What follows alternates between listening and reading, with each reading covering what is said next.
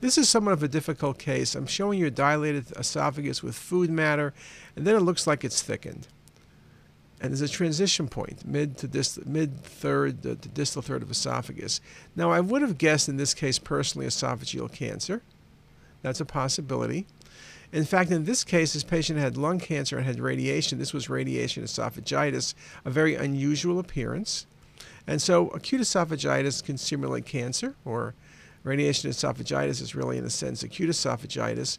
The one thing this isn't is achalasia. Achalasia, the thickening and transition point would be at the uh, EG junction. This is a bit too high. Now, of course, with achalasia, you can get esophageal cancer, um, so that can go up higher. But at the end of the day, to me, when all is said and done, the least likely answer is achalasia.